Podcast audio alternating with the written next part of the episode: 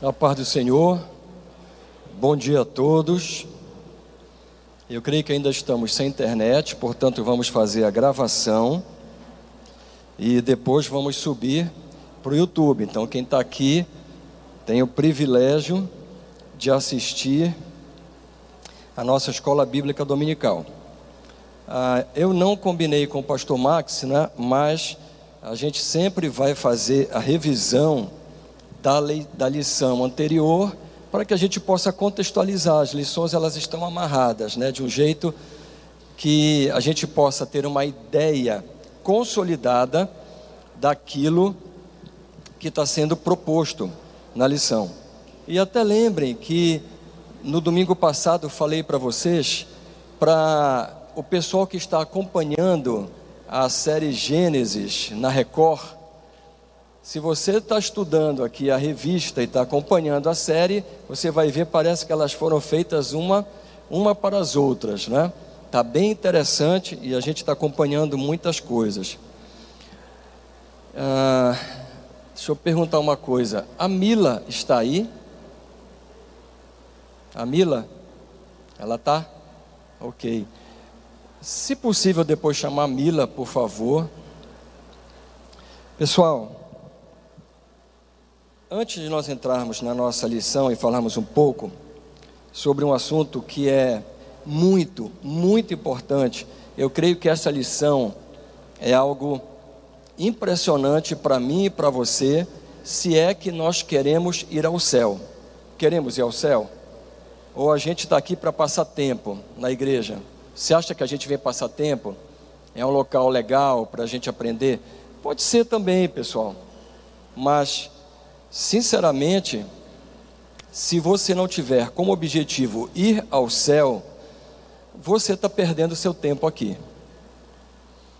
Ok? Então, você que já é desta igreja, você que já é desta igreja, ou você que está nos visitando, e isso vale principalmente, principalmente para os líderes, os líderes. Então eu peço atenção para os líderes, né? Todos os líderes que estão presentes e aqueles que não estão presentes vão ser convidados a escutar e ver aquilo que a gente vai falar aqui. Então eu vou falar de dois de dois aspectos que são fundamentais para mim, para você e para todos dessa igreja. Ah, Eliel, vou te pedir um favor, tu encosta um pouquinho nessa porta, por favor, porque ela está bem aqui na minha frente, está chamando a atenção demais, aí eu não consigo olhar para vocês. Então, assim, pessoal, primeira coisa, tem uma parcela significativa daqui da igreja achando que nós somos uma congregação de uma denominação, ou que nós saímos de um lugar para vir para o outro. Não, pessoal, nós somos uma igreja e eu convido a você, em nome de Jesus, e é por isso que eu chamei a Mila aqui. A Mila vai perguntar para cada líder. Não, Mila, não precisa tu te levantar, perdão. A Mila vai perguntar para cada líder se ele tem a nossa Bíblia. Se ele não tiver a nossa Bíblia, cada líder vai receber a Bíblia de graça da igreja. Ok? Mas o líder não tem Bíblia? Tem. Mas ele não está botando em prática uma boa parcela deles o que fala essas páginas iniciais aqui da nossa Bíblia.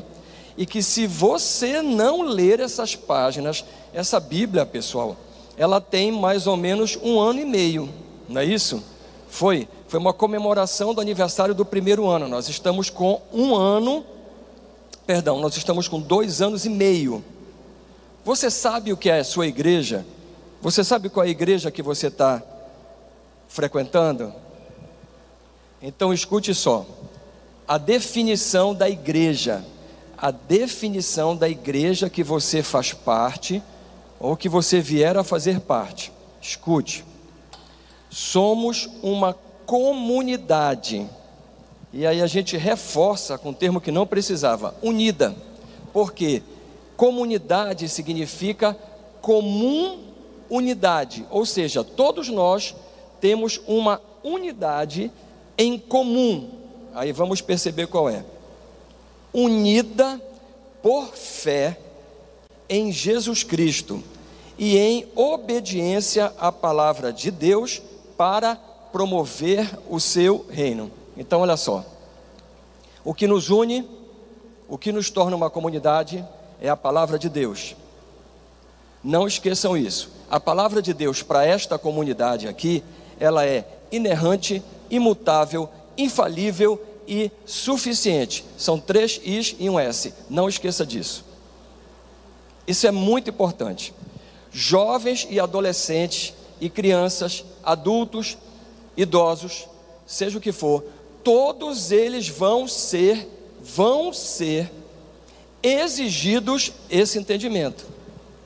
Na semana passada eu fiquei uma hora e meia com os jovens tentando explicar o básico e perguntando para eles se eles sabiam algumas coisas sobre o que era a igreja, qual era a visão, qual era a missão, qual é a ponte que nos une entre a missão, que é o nosso momento atual, a nossa identidade, e a visão, que é aquilo que o Espírito Santo quer para a gente no futuro, e eu não consegui arrancar deles.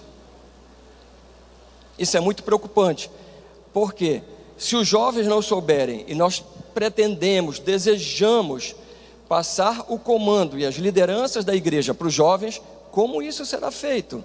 Se não conhecem os rudimentos, não só da fé, mas não conhecem os rudimentos daquilo que está como base de sustentação da igreja. Então, é muito importante isso, é pessoal, porque disso vai ser exigido. Tudo na igreja, tudo na igreja, todos os padrões que vierem a existir na igreja, e os padrões são necessários, porque não há nenhuma organização no mundo, nenhuma, que seja ativa, que sobreviva sem que ela seja normatizada. A igreja é normatizada. E por que isso, pastor? O Dunga acabou de ler em Romanos aqui com a Simone. Eu acho que foi Romanos 4,14, se eu não estou enganado. Nós precisamos de normatização. No Gênesis, houve normatização. Deus deu as instruções certinho para Adão e para Eva. Deus criou o mundo e tudo que existe com normatização. Olha só, para você sair do caos, toda equipe, todo processo, toda instituição, ela começa pelo caos. Para sair do caos, você tem que ter normatização. Quando você normatiza, e aí você vai aperfeiçoando, e são várias as ferramentas de normatização. Essa igreja tem várias ferramentas. Os planejamentos, por exemplo, estratégico, tático, operacional. A orçamentação da igreja, que ainda não está pronta por causa da mudança. Isso é uma ferramenta de normatização. Pessoal, e por que isso acontece? É simples. O pecado, ele bagunçou. Agora pega isso que eu estou falando, transporta para a tua vida. Se a tua vida não tiver normatização, e não é qualquer normatização, é boa normatização, a tua vida entra em colapso. A minha vida entra em colapso. Qualquer vida de qualquer pessoa entra em colapso. O que aconteceu com o mundo no advento do pecado? Quando nós pecamos, o pecado fez uma bagunça no equilíbrio e a gente vai ver hoje sobre isso. E equilíbrio significa justiça. E só entrou o perdão por causa da justiça e por causa do desequilíbrio, da falta dela, da injustiça. Somos uma comunidade unida por fé. Mas fé em quê? Em Jesus Cristo. Ok, mas é assim: todo mundo fala de Jesus Cristo branco, preto, amarelo, cinza, marrom, todo mundo, não é? E em obediência à Sua palavra. E para que isso? Nós estamos aqui para promover o reino de Deus. Esse é o primeiro parágrafo. Onde? Primeiro em mim. Depois naqueles que estão próximos de mim. E depois aonde o Senhor mandar. Mas a gente começa com Jerusalém e vai andando até os confins da terra. Vamos continuar, por favor. Nascemos em 18 de junho de 2018 sobre o alinhamento espiritual, isso é normatização, de Apocalipse 2,5, que diz: Lembra-te, pois, de onde caíste e arrepende-te, e pratica as primeiras obras. Temos como características fundamentais a crença na inerrância, infalibilidade e imutabilidade da Bíblia, que é a palavra de Deus. Nossa principal base doutrinária está em amar a Deus sobre todas as coisas e ao próximo como a si mesmo. Mateus capítulo 22, verso 37 a 40. Atuamos, atenção, atuamos em cosmovisão bíblica, alicerçada em sete sete grandes eixos de influência culturais, concentrada em nosso braço, atenção, braço missionário, Instituto Aviva, braço missionário da igreja. Primamos por transparência, olha só, alguns valores da igreja: transparência, unidade de propósitos. Aqui ninguém vota, Aqui a gente procura, não é, não é a opinião da maioria, aqui a gente procura qual é a direção e a vontade do Espírito Santo. Não é a igreja que eu quero, não é fazer como eu quero, é fazer como o Espírito Santo quer. Isso parece difícil? Vamos lá. Unidade de propósitos e tomadas, atenção, atenção. O Wellington, você está escutando Está todo mundo escutando aí, Baiano, Gilberto, né? Olha só. Unidade de propósitos e tomadas de decisão colegiadas. Aí por fim está aqui, ó. Bem-vindo ao primeiro amor. Eu, a Mila vai dar para cada líder, mas eu te aconselho a comprar. Essa Bíblia custa 30 reais, ok? Esse preço, ele não é mais o preço de impressão. O preço de impressão na gráfica que a gente comprou em promoção é, custa 40 e poucos reais.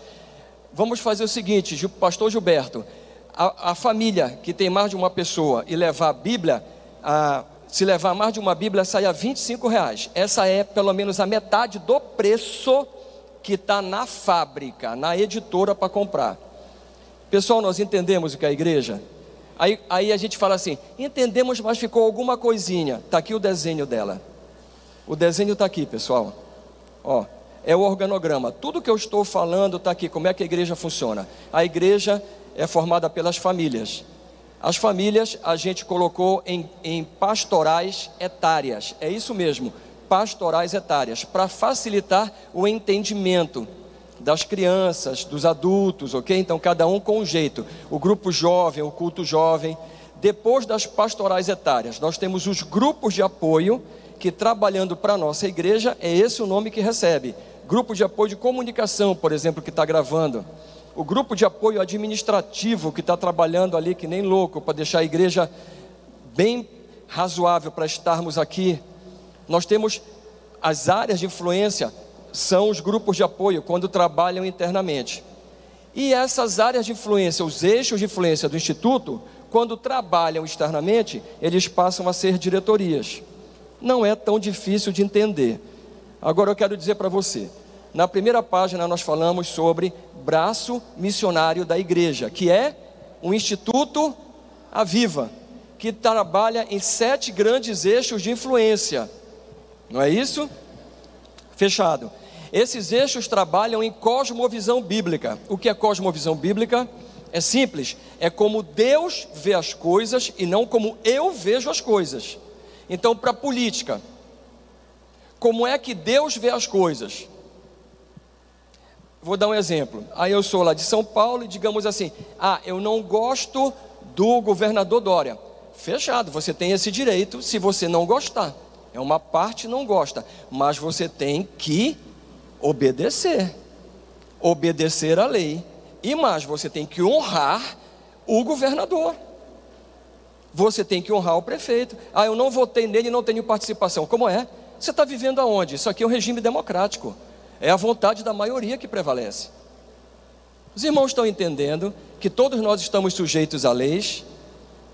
O Instituto Aviva, ele trabalha na cosmovisão. O que significa isso? Que é o modo de Deus ver as coisas e não o modo que eu vejo. Então, como Deus vê a política? Temos extenso material para cada eixo de influência. Passamos um ano e meio no Instituto Aviva fazendo um curso de cosmovisão. Depois passamos mais seis meses e eu, sinceramente, já quero reeditar tudo e voltar a falar de cosmovisão de novo. Porque as pessoas não estão entendendo o que é cosmovisão. Então nós temos duas grandes, dois grandes, duas grandes é, tábuas que fazem uma ponte entre a missão e a visão. Doutrina bíblica e cosmovisão. Bora ler o que é o Instituto Aviva? Olha só. O que é o Instituto Aviva? Ele pergunta aqui, ó. Eu estou lendo Ipsilitre. Quem somos? Somos um instituto cristão que tem como objetivo maior a transformação de comunidades através dos eixos de influência culturais. Por quê? Porque o marxismo cultural, a falta de vergonha, de zelo dos cristãos, abandonaram a educação, abandonaram a mídia, abandonaram a assistência social, abandonaram a política, abandonaram todos os eixos de influência, se retiraram, se enclausuraram nas suas igrejas, promoveram maciças campanhas de evangelismo, começaram a ganhar muito dinheiro, alguns ficaram ricos, alguns instituíram papados, e nós abandonamos a influência da sociedade. E a igreja foi chamada para um propósito específico, como nós lemos lá, que é promover o reino de Deus. Primeiro em mim, depois naqueles que estão próximos e fora. Se você não está fazendo isso, você não é igreja.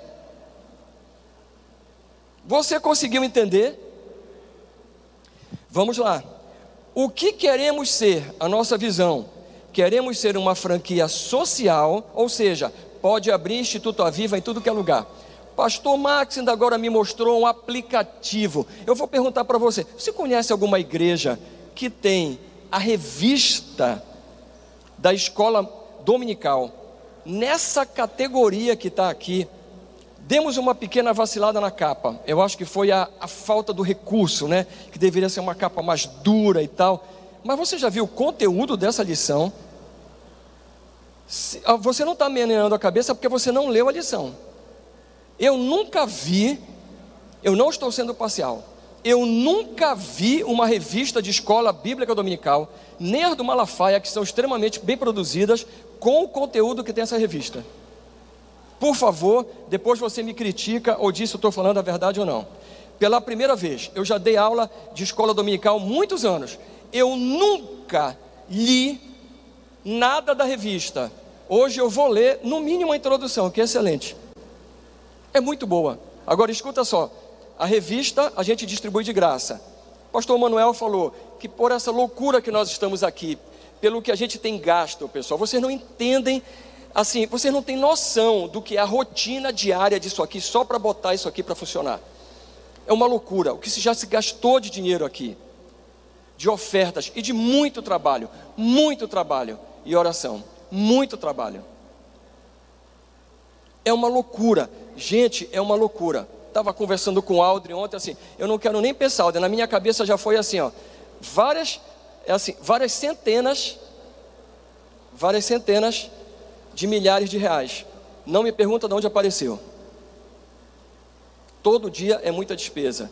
E a gente tem os voluntários falando assim. Aí sabe o que vai acontecer? Olha, qual é o costume da gente? A gente é uma igreja voltada para a educação e para a doutrina, a gente dá a revista. Aí o professor Manuel falou: se alguém puder ajudar, contribuir, puxa, contribua. Isso é influência, isso é fazer parte de uma igreja. Aí olha só, o que, é que ele anunciou? O Max me mostrou agora. Tem um aplicativo, aplicativo no celular, que você vai ter toda a sua revista. Você abre, tem toda a lição, tem tudo para você olhar em qualquer lugar, no celular, no computador, no tablet. Você conhece alguma igreja que faz isso? Você conhece alguma igreja que tem um braço missionário, que está colocando uma revista à disposição do Brasil, desse jeito, não para ganhar dinheiro, Você conhece alguma coisa sobre isso? Você está dando valor? Que é o Instituto Aviva, o braço missionário desta igreja? Então, o que é que nós queremos ser? Uma franquia social referencial em transformação de comunidade, de facto impactar a sociedade. Quais são os nossos principais valores? Atenção, Instituto Aviva, que é diferente da igreja. Valorização e respeito às pessoas, responsabilidade social, respeito ao meio ambiente, não temos fins lucrativos, somos todos voluntários, excelência nas ações e procedimentos, atuação através de parcerias qualificadas e fundamentação em princípios cristãos. Nós estamos falando do instituto que está visando a atuação dele para fora. Vejam só, como atuamos através do voluntariado em projetos abrigados nos eixos de influência interconectados e sinérgico. Como é que nós vamos conectar os eixos de influência? Dois pontos. O primeiro, no Instituto Viva, é cosmovisão bíblica. E a base da cosmovisão é a doutrina, é a palavra de Deus. Eu li isso agora. E na igreja? Na igreja, ao contrário. Qual é a base da igreja? A doutrina bíblica e a atuação em cosmovisão. Não é difícil entender. Por fim, aqui, desenhando aquilo que a gente falou, tem o organograma do Instituto Aviva. Essa mensagem vai ser passada para todos os líderes e disposta para todos da igreja. Você tem que entender quem é o Instituto Aviva e quem é a igreja. E está aqui há um ano e meio no esforço muito grande de uma Bíblia que custa metade do preço lá da editora para que você tenha, numa linguagem que é considerada, que foi considerada ano passado a melhor linguagem bíblica. Amém? Essa é a primeira parte. Crianças, podem ir para as suas salas, por favor.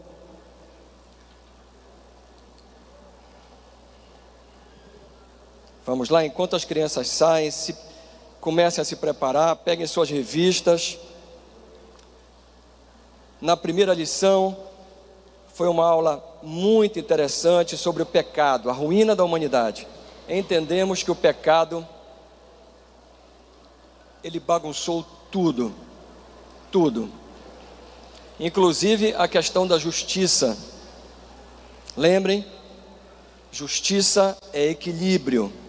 Essa é a definição interessante. A gente vai ver isso hoje. Equilíbrio. O pecado bagunçou, ele quebrou a justiça. E todos nós, a partir do pecado, tivemos que entrar no outro viés para poder retomar o relacionamento com Deus, que não é a justiça, no nosso ponto de vista, é a misericórdia. Preste bem atenção. Você não retoma e não tem relacionamento com Deus pela justiça. Você, centrando em você, esqueça. Se você não entender isso e não se declarar incapaz, você não entra no reino dos céus. Mas deixamos de cumprir a justiça nós, mas ela foi cumprida em mim e em você, por quem? Por Jesus Cristo, o justo. Ele veio, mesmo sendo Deus, Criador de todas as coisas, normatizador de todas as coisas, ele veio, tomou forma humana viveu e morreu no meu lugar, cumprindo toda a justiça. E ele fez isso não porque ele precisava, porque ele era o justo, ele não tinha pecado, não tinha desobediência, não tinha nenhum ponto sequer de desequilíbrio nele. Nenhum só ponto. Mas ele fez isso para que eu e você fôssemos feitos justos pela misericórdia de Deus, e a palavra diz que a misericórdia, ela é superior à justiça. É a justiça recheada de amor. Esse é o único fato que vai nos levar aos céus. Se nós não entendermos isso, queridos, não tem jeito. Não tem céu. Então, olha que coisa linda você, eu fico pensando assim, meu Deus, a gente tem que fazer a cruz de Jesus valer a pena, porque Ele deu a vida por mim e por você.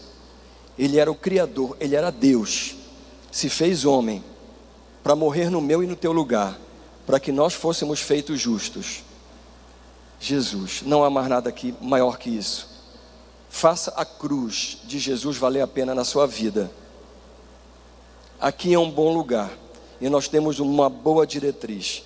Essa lição, ela vem falando justamente isso, do processo de normatização que existia e desses processos alguns pontos fundamentais, como nós falamos agora da igreja, do instituto, e um dos pontos fundamentais era não comer da árvore do conhecimento do bem e do mal. O processo de normatização não é só fazer, faça isso, faça aquilo, é não comer, também é não fazer. E o homem desobedeceu, que é a alavanca da injustiça, desobedeceu a Deus. E com isso, caiu e se afastou de Deus. Deus sendo misericordioso, olhando para mim e para você. Eu creio que olhou, ele olhou mais para mim do que para você. E disse para mim: com certeza, pensando, Filipão não vai conseguir de jeito nenhum, nenhuma chance, é zero, estatística é zero. Eu tenho que ir, tomar forma de homem e morrer no lugar dele, e aí oferecer para ele essa graça, esse presente merecido, oferecer o perdão, e é isso que nós vamos falar na lição de hoje: perdão o homem de volta a Deus. Olha que coisa linda. Eu acrescentei alguns versículos porque eu quero fazer um comparativo e quero deixar esse texto gravado nas nossas mentes. E vocês já vão entender, porque quando nós lermos o texto, você vai dizer, você vai ouvir nas palavras de Jesus, que esse texto é um resumo, é como se fosse, é para você aprender o que é o reino de Deus. Olha só, então se você entender esse texto, você vai entender o que é reino de Deus. Está em Mateus.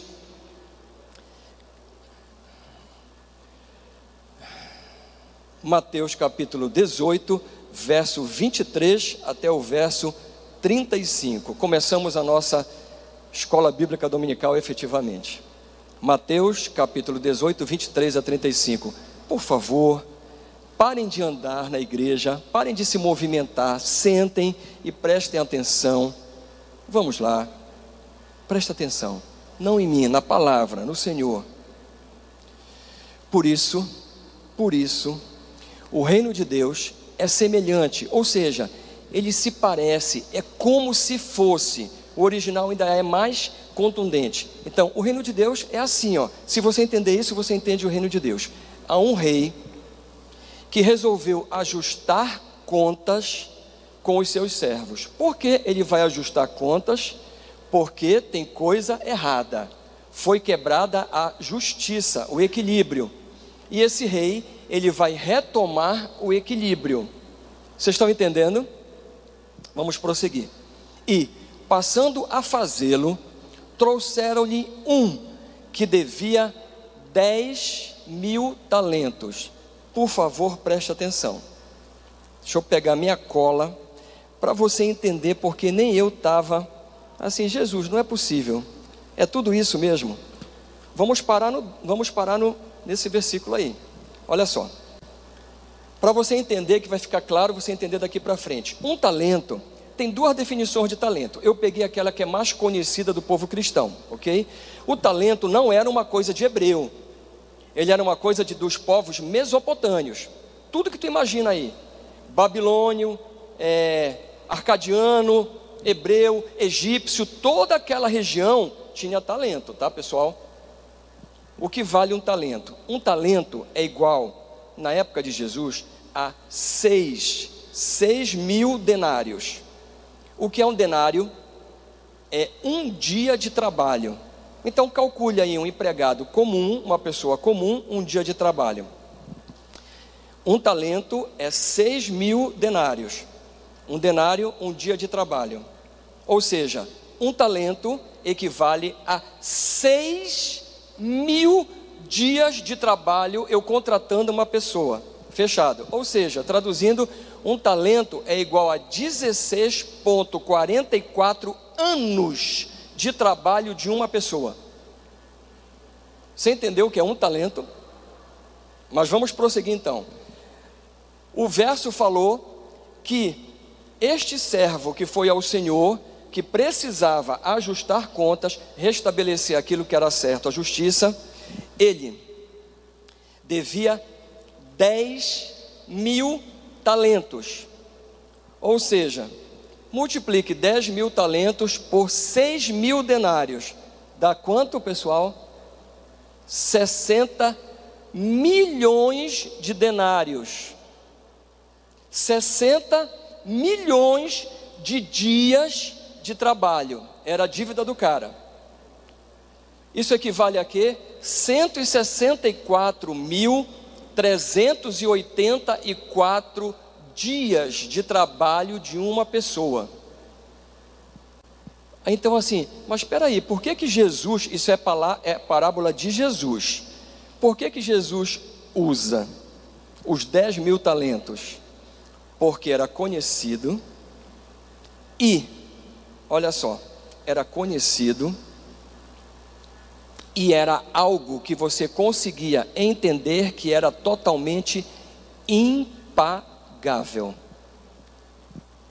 Esse servo, eu espero que não seja você, mas eu tenho certeza absoluta que a tua dívida e que a minha dívida era essa aí, era a dívida impagável.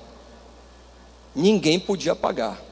Aí você vai entender que você só é feito justo pela misericórdia de Deus. Vamos prosseguir então. Não tendo ele, porém, com o que pagar, ordenou o Senhor que fosse vendido. Olha a justiça, o que é que ele tem de mais precioso? É a sua vida. Que ele fosse vendido, a mulher e os filhos, e tudo quanto possuía, e que a dívida fosse paga. Ou seja, o que é, como é que você paga essa dívida com Deus, essa dívida da desobediência do pecado? Você não paga. É retirado tudo de você, você não consegue alcançar, e aí você ainda vai ver o que vai acontecer aqui no 26. Vamos lá. Então o servo prostrando-se, reverente, e ele diz no original que ele se humilhou, suplicou, rogou e ele diz: Ser paciente comigo e tudo te pagarei. Aí a gente percebe alguns elementos. Um, cara de pau. Esse servo era mentiroso e um cara de pau deslavado. Como é que ele ia pagar 164, mais de 164 mil anos de trabalho? Quem é que tem esse dinheiro? Que estado na época tinha isso? Vamos lá. Continuando. E o senhor daquele servo Olha só, vejam quem é o Senhor da tua vida e da minha vida. Compadecendo-se, mandou embora e perdoou-lhe a dívida. Ora, ele me deve. Rosivaldo me deve. Ok? Eu perdoo o Rosivaldo. Eu não posso fazer isso se a dívida é minha? Sim ou não? Sim. O Senhor simplesmente, simplesmente, é pura graça. Ele perdoou a sua dívida, não interessa quem você é, não interessa o que você faça, você só tem que ter entendimento. Ele perdoou a sua dívida. Por isso que o cristão tem que entender quando Jesus diz: "Eu não vim para os sãos, eu vim para os doentes". Você tem que assimilar que você não pagaria, que você não chega aos céus, por mais que você seja religioso, seja carola de igreja, por mais que você dê tudo aos pobres, por mais que você faça qualquer coisa, não tem como por causa do pecado. Mas olha quem é o nosso Deus, ele perdoou a vida desse mentiroso e cara de pau. Olha Deus, eu espero que esse não seja você. Saindo, porém, aquele servo que foi perdoado de 10 mil talentos encontrou um de seus conservos que lhe devia 100 denários. 100 denários são 100 dias. 100 dias de trabalho. É uma dívida alta? 100 dias. Faça uma diária mais básica de um trabalhador aí, 100 reais. Aí pega os dois zeros e coloque lá, 10 mil reais. É uma dívida, é uma dívida razoável para o nosso nível financeiro? Sim ou não? Sim. Sim ou não? Sim, pessoal. É pagável? Sim, é pagável. Você consegue parcelar e você consegue pagar. Aqui vários de nós já se meteram, né, em dívidas maiores que essa, ou estão ainda, porque não, por, por não ter entendendo, não ter entendido o que Deus quer dizer. É uma dívida pagável, mas é uma dívida alta? É. Então repara só. E agarrando, esse mesmo que foi perdoado agora, ele agarrou, sufocava, olha só, ele estava maltratando aquele, aquele servo, sufocava, né? imagina o que ele fez, né? dizendo: Paga-me o que deves. Imagina se ele estava falando assim: Não, paga o que deve. Ele devia estar tá gritando, batendo, fazendo um escândalo, não é? Então, o seu conservo, caindo-lhe aos pés, lhe implorava. Lembra que o outro, ele pedia, ele estava é, pedindo paciência.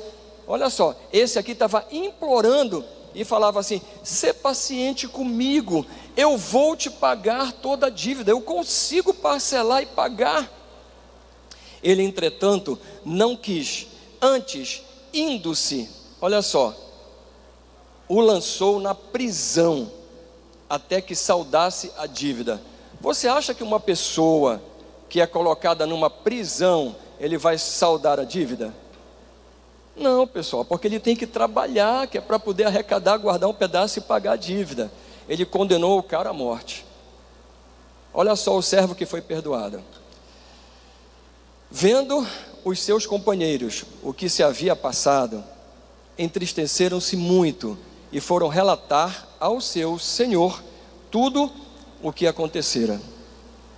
Então, o seu senhor, chamando-lhe, lhe disse: Servo mau, servo mau, tu és mau, eu perdoei-te toda a dívida, eu dei a minha vida por ti, e você não quer perdoar o teu irmão, a tua irmã, ou qualquer outra pessoa que tem dívida, você quer restabelecimento da justiça, você quer que ele pague realmente isso? É isso que você quer? Mas eu te perdoei uma dívida de 10 mil talentos. O cara te deve 100 denários. Você não tem misericórdia com ele. Você não tem o um mínimo de amor. Tu és malvado. Tu és cruel. Como tu podes não perdoar? Eu te perdoei aquela dívida porque tu me suplicaste. Não devias tu, igualmente, compadecer-te do teu conservo, como eu também me compadeci de ti? e indignando-se. Escutem, pessoal, não se engane com Deus, achando que Deus não castiga. O castigo é de Deus, pessoal. Você pensa assim: ah, o castigo é de Satanás. Como? Para os filhos de Deus? Para as filhas de Deus? Deus vai abrir para Satanás castigar? Indignando-se o seu senhor, o entregou aos verdugos, aos atormentadores, até que lhe pagasse toda a dívida. Ele vai pagar a dívida? Nunca. Nem que ele fosse um país, ele pagaria. E preso, a possibilidade dele é 0.0. Ou seja, é preciso que a gente entenda que tem libertação e tem escravidão. Libertação, ela está relacionada ao perdão. E escravidão está ligada à falta de perdão. Eu quero te dizer em nome de Jesus que você hoje abra o teu coração, esse coração duro, esse coração que tem acumulado dentro dele ranço, rancor, ranço, toda espécie de sentimento por alguém que te fez mal, alguém que te ofendeu, alguém que levou o teu recurso. Em nome de Jesus, amolece o teu coração hoje e perdoa. Perdoa, entrega a tua dívida, entrega o teu pleito ao Senhor e deixa que Ele, com misericórdia, Ele haja, porque se você não fizer isso, você será condenado Você não vai ao céu. As pessoas pensam que elas vão ao céu sem perdão. Não irão ao céu sem perdão. Não existe essa possibilidade. Se você não perdoar, você não irá ao céu. Isso é muito sério. É muito sério. Isso é muito sério. Eu disse que eu iria ler a introdução e vou ler, porque a introdução é muito boa. Muito se fala de perdão no meio cristão. Mas o que é perdão? E qual a sua aparência e eficácia? Quais seus efeitos e necessidades para quem libera e para quem recebe? Por que é obrigatório? Talvez o perdão seja uma das provas mais contundentes que mede o calibre do nosso cristianismo e o método mais eficaz de nos empurrar para dentro do reino de Deus.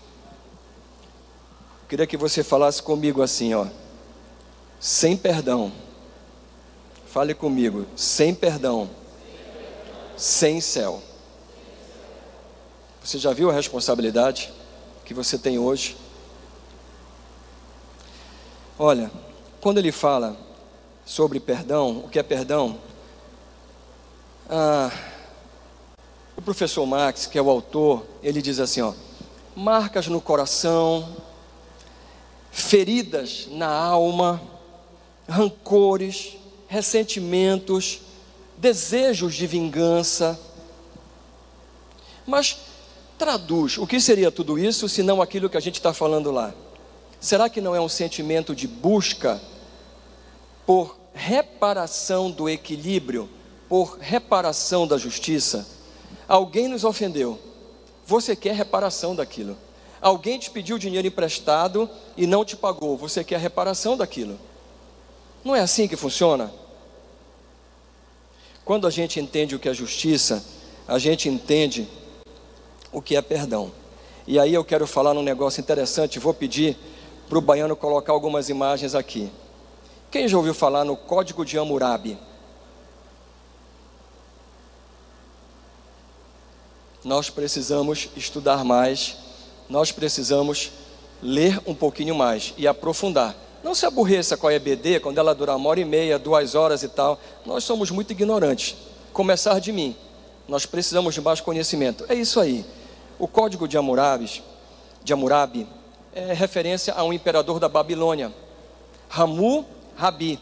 Esse Ramu Rabi, ele viveu mais ou menos na época de 2285 a 2242 antes de Cristo.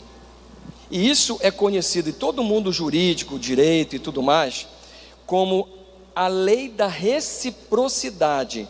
É chamada sobre latino lex talionis. Quem é advogado aqui? Tem algum advogado? Estudante? Latino lex talionis é uma das bases fundamentais da advocacia. Ela não mudou. Ela não é romana. Esse princípio não é romano. Esse princípio é babilônico e ele veio no Código de Hammurabi. O Código de Hammurabi está exposto no Museu do Louvre. É uma das coisas que você, às vezes, você vai lá para olhar a Mona Lisa. Desse tamanho pequenininha, você não consegue ver direito, fica longe, muita segurança. Mas na terceira sala, lá você consegue ver o Código de Hammurabi, o código mais antigo que existe no mundo. Foi descoberto em 1901. E eu acho que em 1968 quando conseguiu traduzir ele todo. E o que é que ele diz? Essa lei, ela é a lei da reparação. O que acontecia? Vou dar um exemplo. Dunga, Simone e os meninos. Alguém teve lá em uma família, Cacheado, a Bete e os meninos. Aí eles vivem em clãs, em tribos. Aí um dos meninos faz alguma briga e tal e mata o outro. O que que aquela família ia querer fazer? Hã? Reparar a justiça, o equilíbrio, matar um dos filhos dele. Mas em tempos de barbárie, você acha que isso era assim? Ou eles iam falar assim, ó, vamos matar todos, exterminar isso. Eles mataram o nosso filho. Não é assim? Comigo e com você? Porque as pessoas acham assim, o código de Hammurabi, a lei, né, lex talionis, ela diz assim, ela é muito dura, ela é muito rude. Não, você está enganado. Eu vou já citar aqui Jesus literalmente citando a lei. Ela veio para regular essa baderna. Você sabe o que essa lei diz? Ela estabelece, olha só o que a lei fala. Escute só, nós estamos falando de alguma coisa em 2285 anos antes de Cristo. O Antigo Testamento está todo recheado e o Novo Testamento também tem várias passagens da boca de Jesus sobre esse código de Hammurabi, sobre essa lei da reciprocidade. Nós estamos falando disso na leitura. Ela não desatualizou. Só que isso é justiça e nós fomos aperfeiçoados agora na misericórdia. A justiça nos aperfeiçoou e nos empurrou agora para a misericórdia. Então, escute só o que estabelece essa lei do talião, que é conhecida pelos advogados, ou talionato.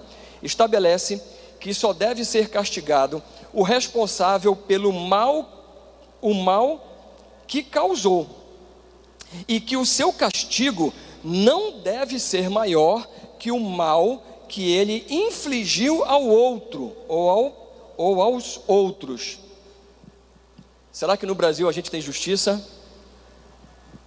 Será que essas pessoas hoje, algumas delas políticas que roubaram e que são responsáveis direto e quem vem com lágrimas nos olhos hoje, ou discursos, o que aconteceu em Manaus e o que está acontecendo na metade do Brasil, hoje, em relação a essa, a essa coisa terrível, será que essas pessoas estão sendo castigadas segundo a reciprocidade? Quem está roubando o recurso da população, do dinheiro que iria para a saúde, para salvar vidas.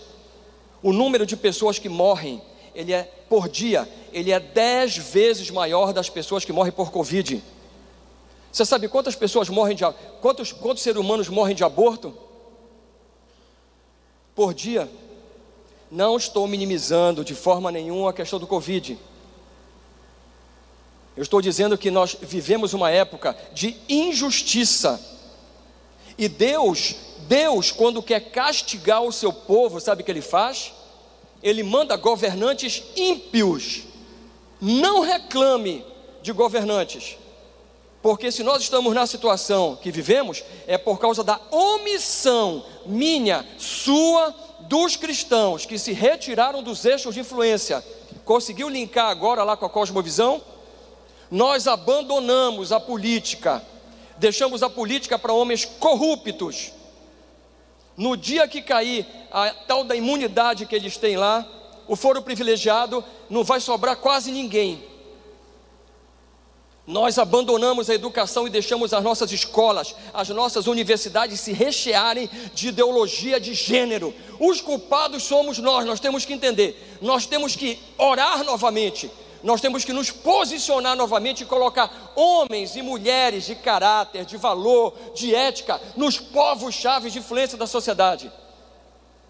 Cosmovisão política, você pode pensar assim, é, cosmovisão política realmente é o contrário do marxismo cultural. Eu diria que é justamente o oposto. Eles estudaram o reino de Deus e viram como eles podiam bagunçar a humanidade inteira que não era matando 100 milhões de pessoas, como o marxismo matou mais de 100 milhões de pessoas. Não era assim, porque os países eles não conseguiam sobreviver e fazer a mudança que era necessária, na ótica deles. O que é que eles falaram? Vamos mudar a cultura. Quando a gente mudar a cultura, a gente muda os países. Aí a gente vê os crentes hoje amolecidos, moles, sem estarem nas áreas de influência nas suas posições cômodas, achando que vão fazer, que vão adorar a Deus, mas que estão com o coração totalmente fechado e não perdoam. Jamais Deus vai aceitar a tua adoração. Jamais. Você pode fazer o drama que quiser, a artistagem que quiser. Você pode fazer, você pode fazer o sapateado, a língua mentirosa, você pode fazer o que você quiser. Nunca Deus vai receber o teu culto de adoração. Porque se não tiver perdão no teu coração, atitude de verdade, que honra e teme a Deus. Isso só será um clube social, travestido de igreja. Isso será uma empresa travestida de igreja. É muito duro? É a realidade. Você quer ir para o céu ou não? O céu é duro, pessoal. Quem foi que falou que o céu é mole? Hein? Depois do pecado, o, o reino dos céus é tomado à força. Você tem que entender. Jesus ele não prometeu moleza para ninguém. Ele prometeu moleza. Ele disse que é tudo tranquilo. Você faz a patifaria toda aqui. Você faz todas as legislações, deixa todo mundo desempregado e vai para o Caribe ou vai para Miami se esconder lá. E alguém te fotografa e te denuncia. Foi isso que Jesus prometeu para esses hipócritas, criminosos? Foi isso? Jesus prometeu alguma coisa para mim e para você. Ele prometeu um perdão de algo que era impagável. E ele disse para mim e para você que nós temos que perdoar a todas as pessoas que nos ofendem, que nos maltratam. E você pensa que isso não está na Bíblia? O código de Hammurabi está na Bíblia. Mas ele está na Bíblia de modo misericordioso. Mateus, capítulo 5, verso 38 a 48. Eu também estendi um pouco, porque eu acho que é necessário. Necessário a gente a gente fazer essa leitura um pouco mais um pouco mais detalhada. Vamos então? Olha o que Jesus fala. Ouviste o que foi dito. Essas palavras literalmente estão no código de Hammurabi. Olha só o que Jesus fala: olho por olho, dente por dente. Eu, porém, eu vos digo, não resistais ao perverso. Eu fico imaginando ouvir isso de Jesus. Só a palavra de Deus para penetrar nos nossos corações, amolecer os nossos corações, esquadrinhar, bater nele e fazer separação daquilo que é verdade, misericordioso e daquilo que era o costume de lá para trás. E a gente dá, deve louvar a Babilônia e esse código de Hammurabi, porque ele estabeleceu um freio na vingança e na maldade desordenada que existia. Eu, porém, vos digo: não resistais ao perverso, mas a qualquer um que te ferir. Na face direita, volta-lhe também a outra. Olha o que Jesus está fazendo. E é o que quer demandar contigo, aquele que tem contenda contigo, e quer até tirar a túnica, até coisa básica, deixa-lhe também a capa, dá mais do que ele está pedindo. Se alguém te obrigar a andar uma milha, vai com ele duas. Só, gente, é só o Espírito Santo para fazer isso. Dá a quem te pede. E não voltes as costas ao que deseja que lhe emprestes. Jesus não está falando assim, empresta aos malandros, aqueles que não querem nada, aqueles que fazem de conta na igreja, aqueles que gostam de vir para a igreja para visitar, o clube social, um lugar legal. Ele fala: não, não é esse tipo de gente irmãos e irmãs, pessoas honestas que em algum momento passaram por dificuldade, honestas, e que você analisa e sente a direção de Deus, essa que ele está falando. Ouvistes o que foi dito, amarás o teu próximo, olha só, puro código de Hammurabi, e odiarás o teu inimigo. Essa é a justiça? Sim ou não? Sim, Vem cá, quer dizer que vem alguém e faz mal para o meu neto, para o chefinho. Era melhor ter feito mal para mim. Era melhor ter feito mal para mim. Quando eu fico sabendo, algumas vezes, assim, de crianças abusadas, às vezes, por que que. Aí vocês me veem assim, né? Mas chamegando com criança, e eu, e eu, de fato, eu tenho um chamego maior com as meninas. Tenho. Até o Isaac nascer, era. Mas até hoje na igreja, eu acho as meninas a coisa mais linda e tal. Porque quando eu me lembro dos abusos contra as meninas, me dá vontade de matar a pessoa. De ver a inocência de uma menina, me dá vontade. Aí eu tenho que me lembrar que eu não valho nada e que eu tenho que perdoar, porque Jesus me perdoou e eu tenho que ter paciência. Eu, porém, vos digo: olha o que Jesus diz para mim e para você. Você quer, você quer ir para o céu, não é? Tira a cera do ouvido. Amai os vossos inimigos e orai pelo que vos pelo que vos perseguem. Para que vos torneis filhos do vosso Pai celeste. Quer dizer que se a gente não fizer isso, a gente não se torna filhos de Deus? Exatamente, não se torna. Aí você não vai para o céu, você vai para o inferno. Não existe purgatório, pessoal, meio termo, limbo. É céu ou é inferno. É eternidade com Deus ou sem Deus. Deus normatizou a eternidade. Quando nós desobedecemos, pecamos, Deus volta a normatizar e acrescentar o extra, o anexo.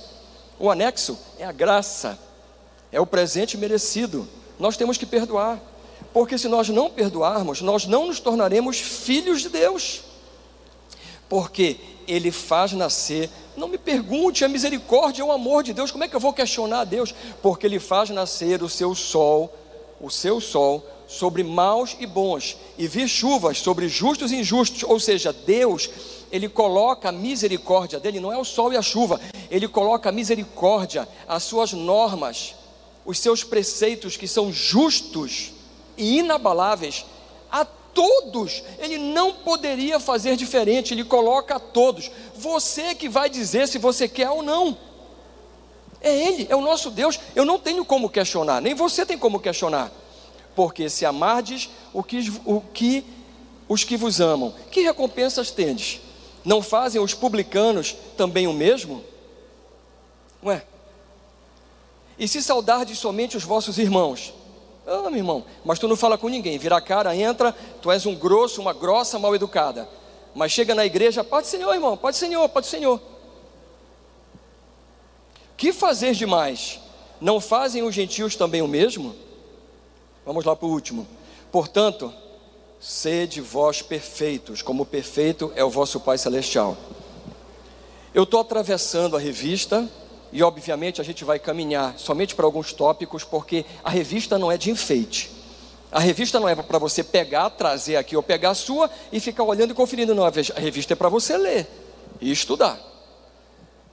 Eu quero citar alguns versículos muito rápidos, porque você pode pensar assim: ah, então o Antigo Testamento estava todo no código de Hammurabi.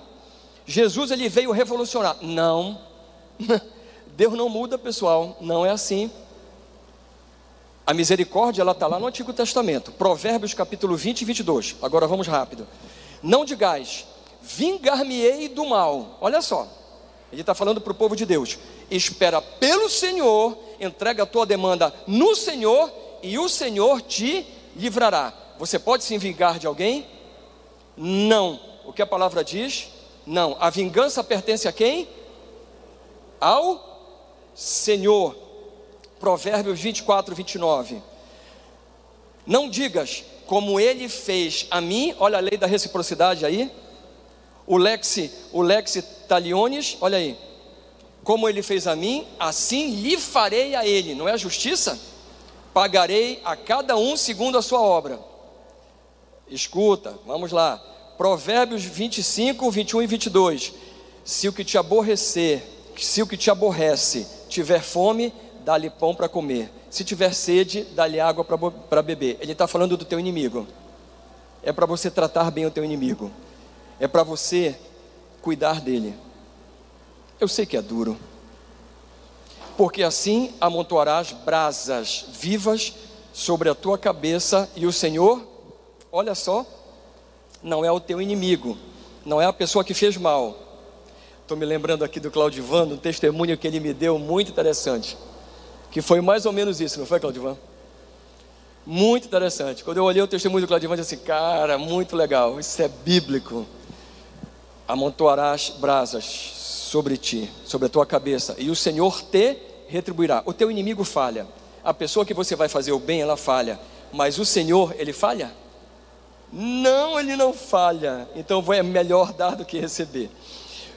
Levíticos 19, 18. Bora bem para trás então na Bíblia. Não te vingarás, nem guardarás ira contra os filhos do teu povo, mas amarás o teu próximo como a ti mesmo. Eu sou o Senhor. Jesus não repetiu isso? Essa não é uma das bases doutrinárias da igreja? Mateus capítulo 22, verso 37 a 40. Amarás a Deus de todo o teu coração, de toda a tua alma, de todo o entendimento, de todas as tuas forças, e amarás o teu próximo como a ti mesmo. Desses dois mandamentos dependem toda a lei e os profetas. Vamos lá por último, Lamentações de Ezequiel 3:30. Dá a face ao que te fere, farta-te de afronta. O original ele diz assim: dê uma, olha, dá com liberalidade a outra. Não foi essas as palavras, não foram essas as palavras de Jesus? Sim ou não, pessoal? Sim. Vamos lá, é maravilhoso, não é? Bom, eu vou citar algumas coisas agora da revista para a gente caminhar para o final, mas ainda tem uma caminhada. O perdão, ele é um sentimento, mas é, antes de tudo, uma decisão. Você precisa decidir perdoar. E eu sei que não é fácil, porque isso é uma coisa que está em nós pela adulteração da justiça que houve pelo pecado, é um sentimento de reparação que a gente teria. Sem o pecado, esse sentimento é perfeito de justiça porque ele é equilíbrio, mas com o pecado, esse sentimento ele perde a razão. Por isso a Bíblia diz: não há um, um justo sequer, porque todos pecaram e todos estão destituídos da glória de Deus. Não é assim? Não foi assim que a Bíblia fala? Então todo mundo está fora daqui da glória de Deus? Sim, Justiça não nos levará ao céu? Nossa, não. O que é que nos leva ao céu?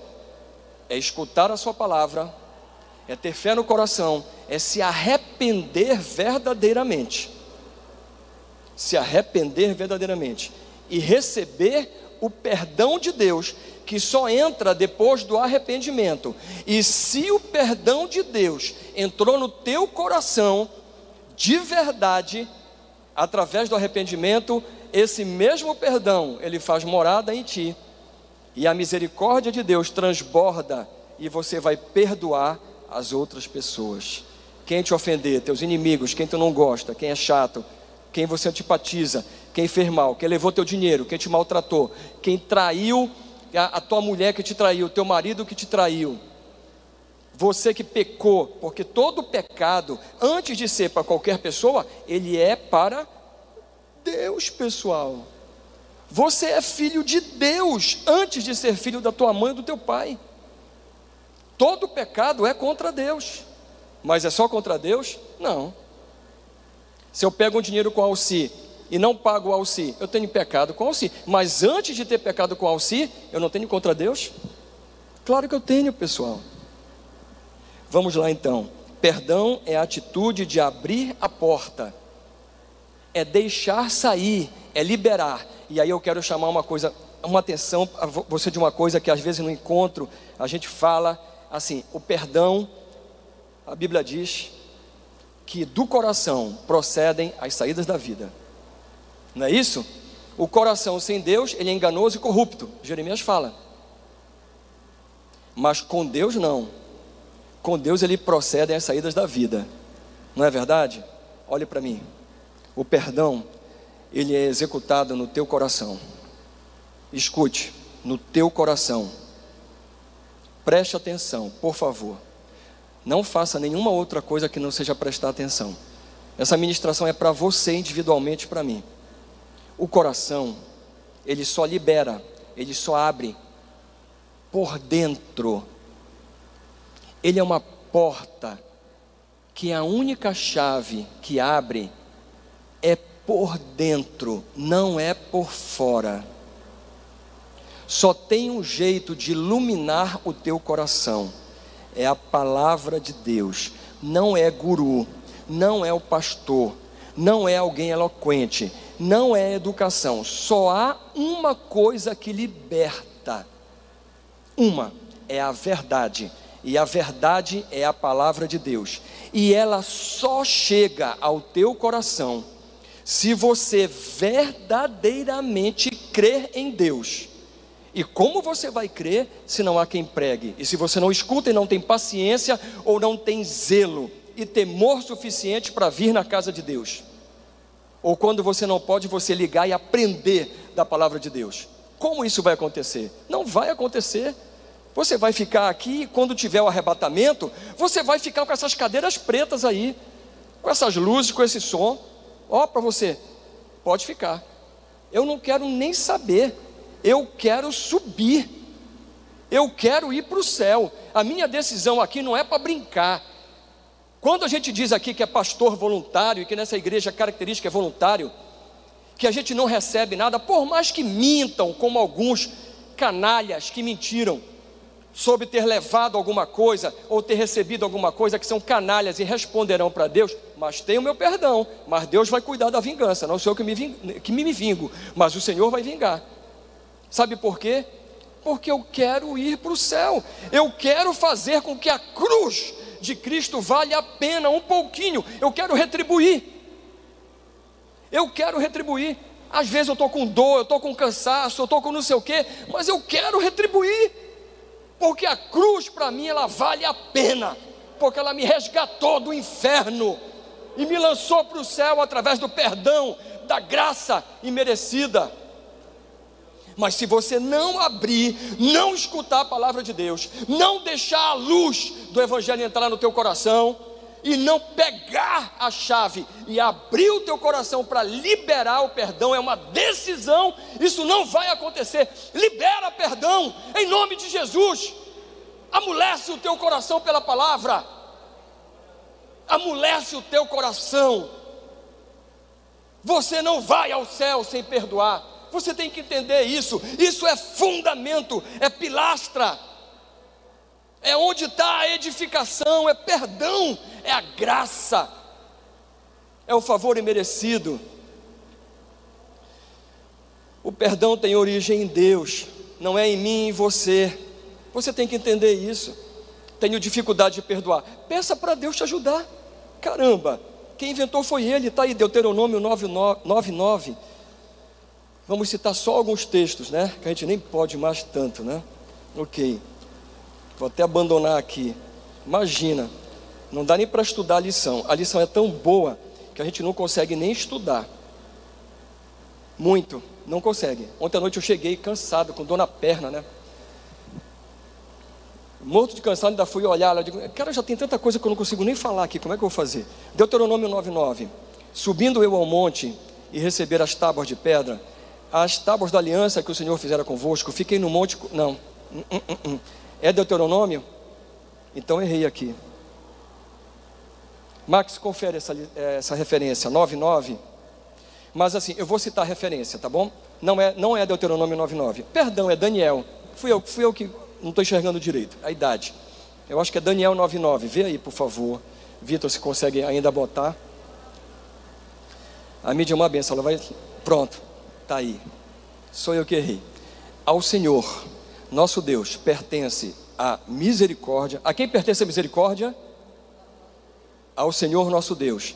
E o Você pode dizer comigo? Porque isso aí é assim, é o aio da tua vida, é coluna da tua vida. O que pertence ao Senhor?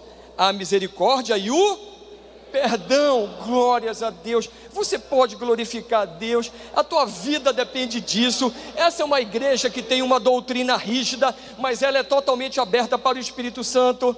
A gente só não vai fazer artistagem, é só isso, pessoal. Porque quem faz artistagem é Satanás. Mas manifestação do Espírito Santo, glorificar a Deus, exaltar a Deus, dar aleluia, chorar, louvar a Deus, receber a Sua palavra, essa é a característica dessa igreja. É uma igreja que vai fortalecer, se, se fortalecer, vai crescer em doutrina. Você não vai ser como o vento em, que balança para um lado e para o outro, uma cana inconstante, não. Você vai estar fincado na rocha, na rocha, no pão que desceu do céu, a palavra de Deus revelada ao homem. Vamos lá então. Tem tanta coisa aqui, Atos 10, 43, e depois a gente já vai em seguida, Colossenses 3, 13. Vamos lá, olha o que diz a palavra de Deus.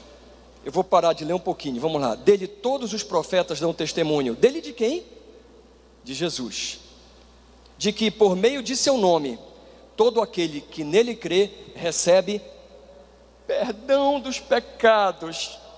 Aleluia, aleluia. Jesus é maravilhoso. Colossenses 3,13. Suportai-vos, e pessoal, suportai-vos uns aos outros, perdoai-vos mutuamente, caso alguém tenha motivo de queixa contra o outro, assim como o Senhor vos perdoou. Olha aí, olha aí, olha o aperfeiçoamento do código de Hammurabi.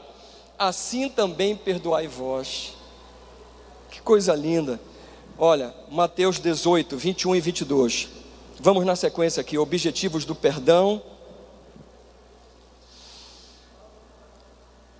Então Pedro, aproximando-se, perguntou: Senhor, até quantas vezes meu irmão pecará contra mim? Porque eu não tenho paciência.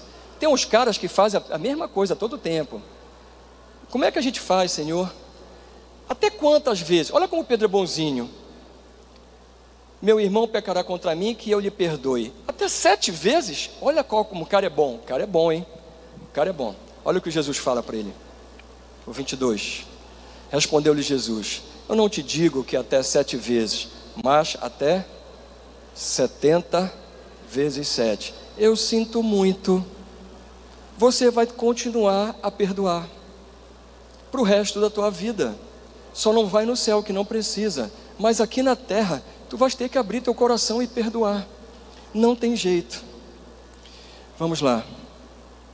O objetivo do perdão, obviamente, receber o perdão de Deus. Mateus 6, 14 e 15. Você pode acompanhar na tua lição. Respondeu-lhe Jesus: Não te digo, não, perdão, Mateus 14, 15. 6, 14 e 15. Porque se perdoardes aos homens as suas ofensas, também vosso Pai celeste vos perdoará. Você entendeu? Se você não perdoar, não tem perdão. Vamos lá. Eu já falei sobre isso, ter o nosso culto a Deus, mas fica a referência, Mateus 5, 23 e 24. Só para você ter a referência, tá bem? Se, pois, ao trazeres ao altar a tua oferta e ali te lembrares de que teu irmão tem alguma coisa contra ti, deixa perante o altar a tua oferta e vai primeiro reconciliar-se com o seu irmão e então voltando faz a tua oferta. Você entendeu? Eu não sei se eu coloquei esse texto aqui, mas assim, tá, tá aqui. Eu vou dar um exemplo agora, como a gente falou da série da Record, né? Bora ler então, Gênesis capítulo 4, verso de 5 até o 7.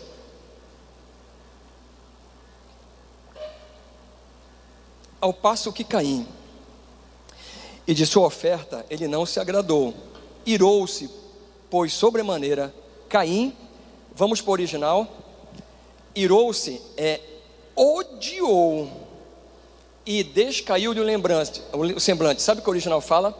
Que o semblante dele ficou maligno. É essa tradução, maligno. Olha só que interessante. Vamos lá. Então lhe disse o Senhor: Por que tu andas com tanto ódio, irado? E por que o teu semblante é um semblante de mal, maligno, te decaiu? Se procederes bem, ou seja, se tu fizeres aquilo que é correto, aquilo que são as normas, aquilo que eu te falo, não é certo que serias aceito? Se todavia tu desobedeceres, tu não estás ouvindo e não queres colocar em prática, e procederes mal, eis que o pecado já está na tua porta. Olha só quem não perdoa, escute, quem não perdoa abre a porta para o pecado cirandar. O seu desejo será contra ti. Sabe qual é o original? E cabe a você, Caim, vencê-lo, vencer o pecado. Esse é o original. O, teu, o seu desejo, ó, será contra ti, mas a ti cumpre dominá-lo.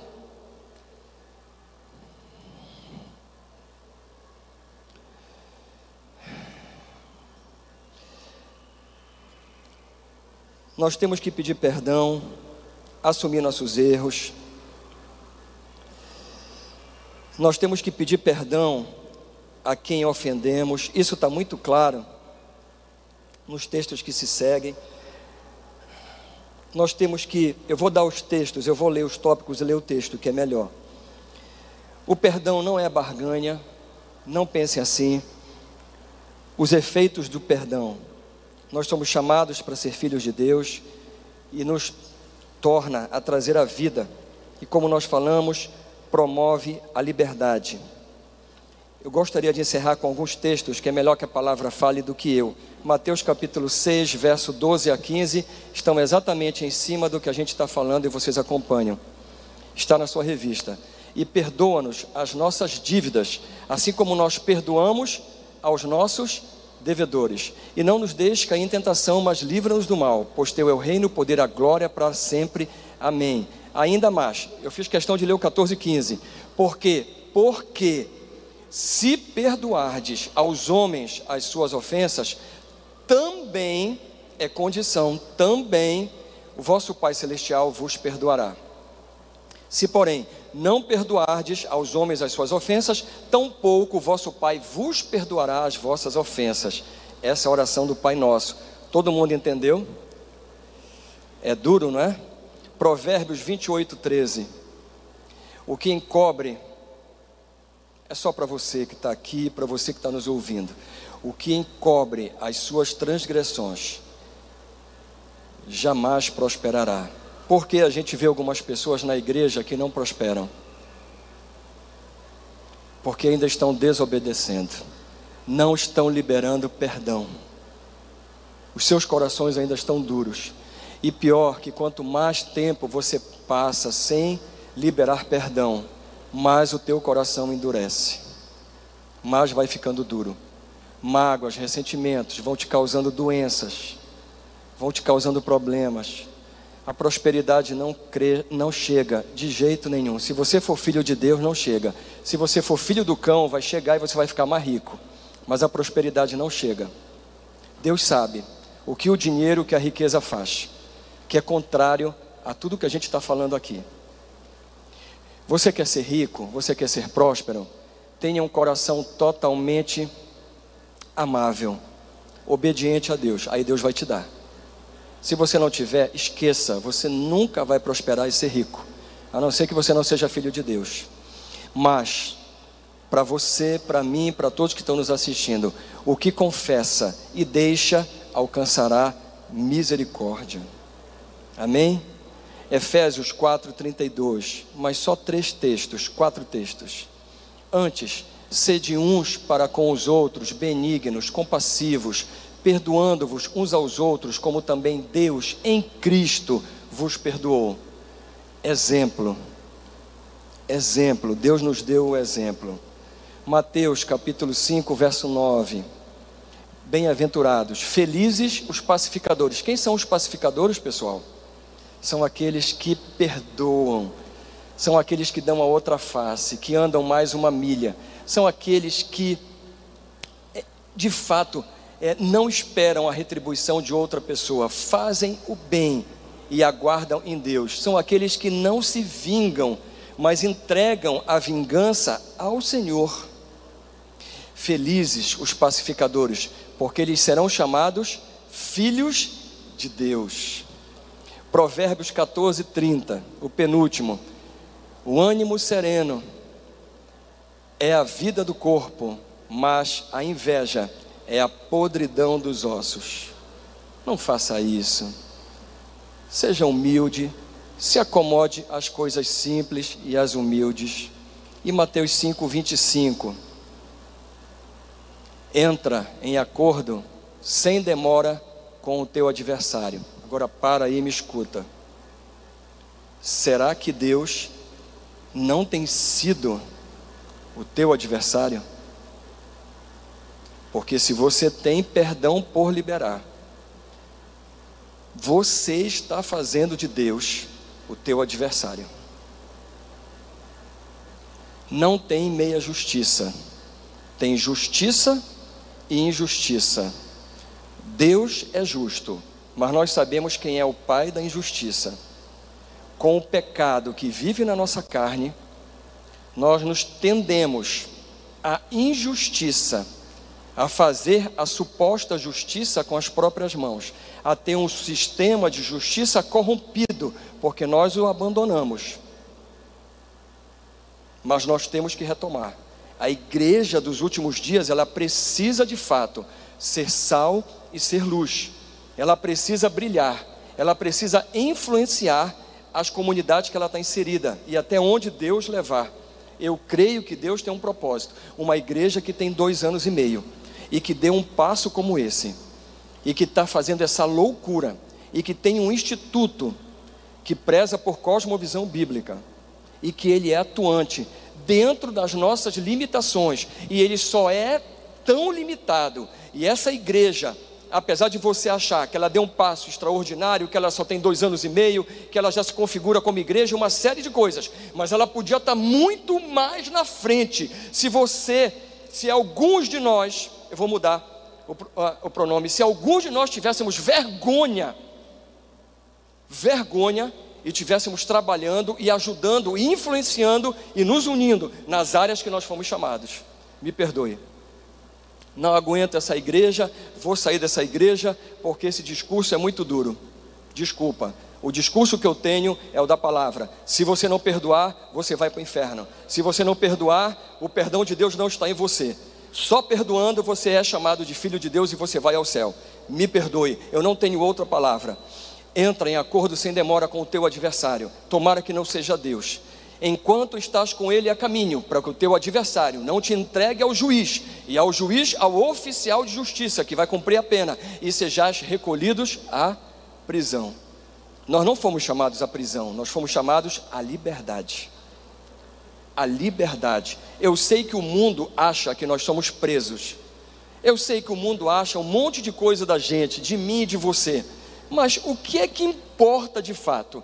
São as tuas amizades que você precisa encerrar, as, as amizades que você tem no mundo, porque amizade é uma coisa, conhecida é outra. Eu não posso ficar o tempo inteiro dentro da casa de uma pessoa que é ímpia, que não é temente a Deus. Você acha que isso é correto?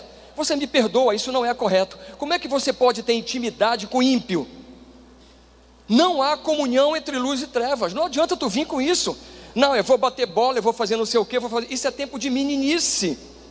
Os nossos amigos têm que ser pessoas crentes verdadeiramente convertidas.